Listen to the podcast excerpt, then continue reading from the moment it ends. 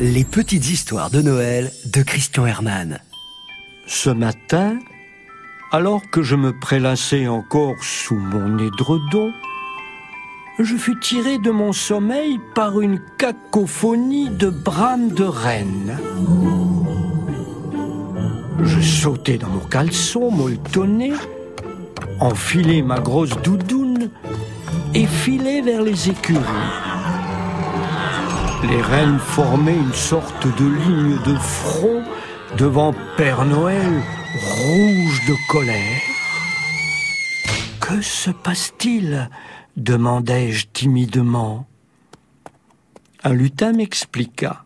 Eh bien voilà, le fourrage des bêtes est de très mauvaise qualité cette année. Les reines menacent de ne pas assurer le trajet du 24. C'est alors que je me souvins que ma si chère Moselle possédait des réserves de foin de premier choix. L'affaire fut réglée dans la journée. Sans fausse modestie, je me persuadai que pour cette année, la tournée du 24 décembre se ferait en partie grâce à moi et au foin lorrain. On n'imagine pas d'ailleurs tous les problèmes que doit résoudre notre bon Père Noël, et ils sont nombreux et divers. Un autre matin, je le trouvais tout tristouné devant une biscotte et quelques baies sauvages. Il me confia un autre souci qu'il avait rencontré voici quelques années. Comme dans tous les pays au climat très rigoureux, les repas au pôle doivent tenir au ventre. Il faut qu'ils soient copieux et, et bien gras. Ajoutez à cela que je suis sujet à l'embonpoint. Mais, Père Noël, lui dis-je, votre rondeur vous va bien. Cela fait partie de votre image. Oui, oui, certes, mais le problème est ailleurs.